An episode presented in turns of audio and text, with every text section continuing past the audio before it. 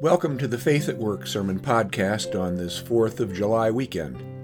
I'm Pastor Jim Melvin, and I invite you to take a few minutes out of your holiday celebrations with me for a different kind of celebration a celebration of God's Word. We have a lot to think about this 4th of July. We have a lot of difficult memories of the past year to look back on, and we have a lot of good things to look forward to in the coming year. We are living in turbulent, changing, and exceptional times. God's Word has a lot to say about all of these times. I'm going to begin today with two readings from the Bible that encourage us to move our focus from the past and the future and let it rest on the present moment. I'll then talk about how our perspective on past, present, and future shape how we live and determine how happy and secure we are. First of all, a reading from the 43rd chapter of Isaiah which says, Do not remember the former things, or consider the things of old. I am about to do a new thing. Now it springs forth. Do you perceive it? I will make a way in the wilderness and rivers in the desert. And from the Gospel of Matthew, the sixth chapter. Jesus said, Therefore I tell you, do not worry about your life what you will eat or what you will drink, or about your body, what you will wear. Is not life more than food, and the body more than clothing? Look at the birds of the air. They neither sow nor reap, nor gather into barns, and yet your heavenly Father feeds them. Are you not of more value than they? And can any of you, by worrying, add a single hour to your span of life? And why do you worry about clothing? Consider the lilies of the field, how they grow. They neither toil nor spin. Yet I tell you, even Solomon in all his glory was not clothed like one of these. But if God so clothes the grass of the field, which is alive today and tomorrow is thrown into the oven, will he not much more clothe you, you of little faith? Therefore, do not worry, saying, What will we eat? Or what will we drink? Or what will we wear? For it is the Gentiles who strive for all these things, and indeed, your heavenly Father knows that you need all these things. But strive first for the kingdom of God and his righteousness, and all these things will be given to, unto you as well. So do not worry about tomorrow, for tomorrow will bring worries of its own. Today's trouble is enough for today. Here ends the reading. Grace to you and peace from God our Father and from our Lord and Savior Jesus Christ. Amen. I went out for a long bike ride yesterday. It was a calm and sunny day, the perfect conditions for a late afternoon ride. I rode a familiar 35 mile course of rolling hills on smoothly paved country roads. I rode through expansive mint fields that were being harvested. The pungent fresh mint aroma had an intoxicating effect on me. No wonder this is one of my favorite routes. The gentle ups and downs making it perfect for a leisurely cruise. Leisurely, that is, until a monster hill rises up like a wall in the final two miles of the return. 33 miles of heaven leading to less than a quarter mile of thigh punishing hell. In terms of riding time, two hours of pleasure and two minutes of suffering. You would think, wouldn't you, that the pleasure would far outweigh the suffering? But no. As soon as I reached the turnaround point in my ride, I started dreading the Sharon Road hill that lay in my path ahead. I could already imagine the torturous burning in my thighs and my heart pounding in my chest as I struggled up the slope. I began to doubt myself. Although I'd conquered this hill many times without fail, would I be strong enough to make it to the top today? Fear started to creep in around the corners of my mind. Maybe I would run out of gas halfway up the hill and, lacking the strength to click up, clip out of my pedals, topple into the ditch and break my hip. Or would my 72 year old heart explode on the way up? He died doing what he loved. I could almost hear the pastor who would do my funeral in, in tone. Now, please, tell me that I'm not the only one who sometimes indulges in these disaster scenarios. I suspect that I'm not, since Jesus invested a fairly lengthy sermon on his disciples, encouraged them not to worry about things like that. But it's a common human characteristic to fret about the future and the things that may go wrong. But it's an equally common feature to worry about the past and hold on with regret to the things that have already gone wrong. The solution to both of these tendencies is seemingly simple focus on the present. I have a stepping stone on my patio that sums it up well. Be here now. Live where you are in time and space. Focus on that. Now, I'm certainly not the first one to make that observation. You can buy that same proverb bearing stepping stone in any garden store near you. Many writers and philosophers have expounded on the theme. Eckhart Tolle, in his book The Power of Now, says, Nothing ever happened in the past. It happened in the now. Nothing will ever happen in the future. It will happen in the now. That's a simple but profound thought. Although we remember things happening in the past and envision them happening in the future, the moment in which they occur is always the now. The way I like to put it, the past is just a memory, the future is just a dream. Only the present is real. Michael Singer in his book, The Untethered Soul, points out the problem in our way of thinking about temporal matters. He says, You see situations that happen in the past as disturbing, and you see things down the road as potential problems. Now, gurus like Michael Singer and Eckhart Tolle extol the virtues of Zen like living in the present moment. Be here now. When you're eating breakfast, eat breakfast. Don't mindlessly spoon down your oatmeal while your mind is planning your day. As you lie in bed at night, don't reply, replay the mess ups of the previous day. Calmly focus on your in breath and your out breath until you drift off into blissful sleep. Now, I'm not putting these ideas down, these techniques. I've tried both and they work. But there's only one problem. The past and the future are stubborn animals. They will still be there when you finish breakfast or wake up in the morning. We've got to deal with them too. The philosopher George Santayana said, Those who cannot remember the past are condemned to repeat it. And most of our parents have reminded us, and most of us have reminded our children, if you don't plan for the future, you're never going to make anything out of yourself. Jesus' comment, so don't worry about tomorrow, for tomorrow will bring worries of its own, only goes so far. So I've come up with my own formulas, formulation to address past, present, and future. And you may quote me if you wish. Don't regret the past, learn from it. Don't sweat the future, plan for it. Don't miss the present, live in it. So let's apply this bit of homespun wisdom to our nation as we celebrate the 4th of July. Let's start with, and we'll focus on, don't regret the past, learn from it.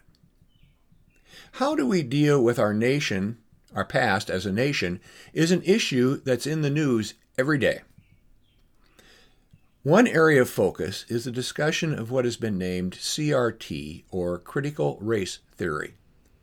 Critical race theory is an academic movement of civil rights scholars and activists in the United States who seek to critically examine U.S. law as it intersects with issues of race in the U.S. and to challenge mainstream approaches to racial justice. CRT examines social, cultural, and legal issues as they relate to race and racism in the United States and more recently, the United Kingdom, Canada, and Australia. Now, proponents of CRT, most of whom would be considered as liberal or progressive, contend that as a nation we have been living in denial of our racist past. Accordingly, America's original sin of slavery has been institutionalized and never effectively dealt with. Although America fought a civil war to abolish slavery, the Jim Crow era that followed effectively retooled slavery through unfair economic and social policies and institutions. And while advances toward equality and human rights were made in the 1960s civil rights movement, the remedies were incomplete, and we've even backslid in some of our ways today. Racial justice, injustice still permeates our society. The 1619 Project, which was launched in 2019, aims to reframe American history and its teaching around the date of the arrival of enslaved, enslaved Africans to Virginia in that year, 1619. And the BLM Black Lives Movement also focuses on raising the awareness of continuing racism in our culture. Now, opponents of CRT, most of whom we would see as conservative, see a need to consider the pernicious influence of what they consider biased, propaganda filled teachings that run down the United States. In response to the 1619 Project, the 1776 Commission was established to promote patriotic scholarship and education. Now, they contend that the 1619 Project encourages anti American hate mongering curriculum in schools. And their goal is for America's children to grow up knowing that they are citizens of the most exceptional nation in the history of the world. Now, much of the conversation, at least in the media, between these two movements or factions is little more than bitter politically motivated squabbling and posturing. From my perspective today, however, we can generalizing by saying that the 1619 folks seem inclined to regret our shared American past. The 1776 folks, on the other hand, tend to deny the negative elements of our history. So, coming at American history from these widely differing perspectives guarantees continuing and increased polarization without meaningful progress. Living in the past, either way, is not productive. Well, back to my sage advice don't regret the past, learn from it. And we can't learn from the past if we deny it. Instead of doggedly aligning ourselves with projects or commissions or political movements about the past, we can commit ourselves to first learning about it and then using what we have learned to teach in this present moment. Too few of us are willing to invest the time and the work to really immerse ourselves in the study of our own history. We seem we already know it while study after study shows that most Americans are woefully ignorant of American history. We can't teach our children in the present before we educate ourselves about the past and plan for the future. There are some guide, simple guidelines that can ensure that we are seeking to learn and teach history and plan for the future rather than just fabricating it. We can create classroom culture that recognize and value students and teacher identities and cultures that provide a window into diverse histories and cultures. We need to encourage students to learn about cultures other than their own. Don't have to be condemned to repeating the past. We should use primary resources that are developmentally appropriate for the classes in which they are used. These resources might include ancient documents like the Declaration of Independence, the Constitution, and the Federalist Papers, difficult as they may be, as well as more contemporary ones such as the Civil Rights Act, and studying the Equal Rights Amendment and talking about it. And we can give students the space and the opportunity to process emotionally what they learn. They may experience anger, resentment, or guilt, all of which are valid responses to difficult material. But inducing guilt and shame in our young people should never be our objective. We learn, want to learn them all to learn to have a healthy and productive attitude toward life and themselves. Present stories of resistance and resilience, alongside hard and difficult stories, can be taught.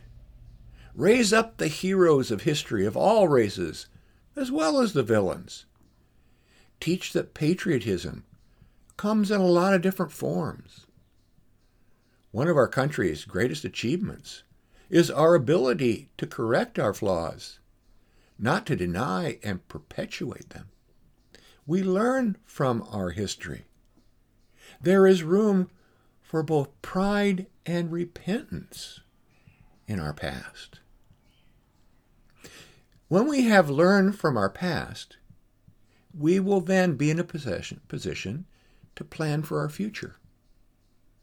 I can cite a lot of things to worry about in our future, some even worse than my dreaded Sharon Road Hill. I'm worried that we will not be able to reverse climate change fast enough for our planet to remain livable. I worry that America will become more politically divided and descend into race war. I worry that ethnic hatred and national interests will lead to global war. I worry that more buildings will crumble into the sea.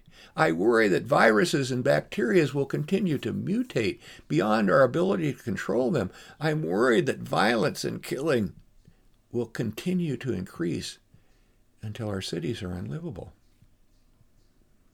But wait a minute. I've got to stop and listen to Jesus again. Don't worry about tomorrow, for tomorrow will bring worries of its own. Today is enough trouble for today. And I'm blessed in this present. We are blessed in this present moment. If we have learned from the past, we should take comfort that we're in a position where we can plan for the future. We live in a free country. We have many blessings. This 4th of July, I pledge to live in this current moment, to be here now in this America.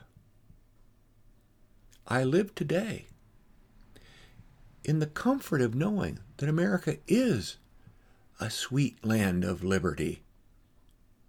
The land that was once the land of the Pilgrim's pride is now the pride of black Americans and white Americans. It is the pride of LGBTQ Americans. It is the pride of liberal and conservative Americans. It is the pride of all Americans who will truly live out these words today.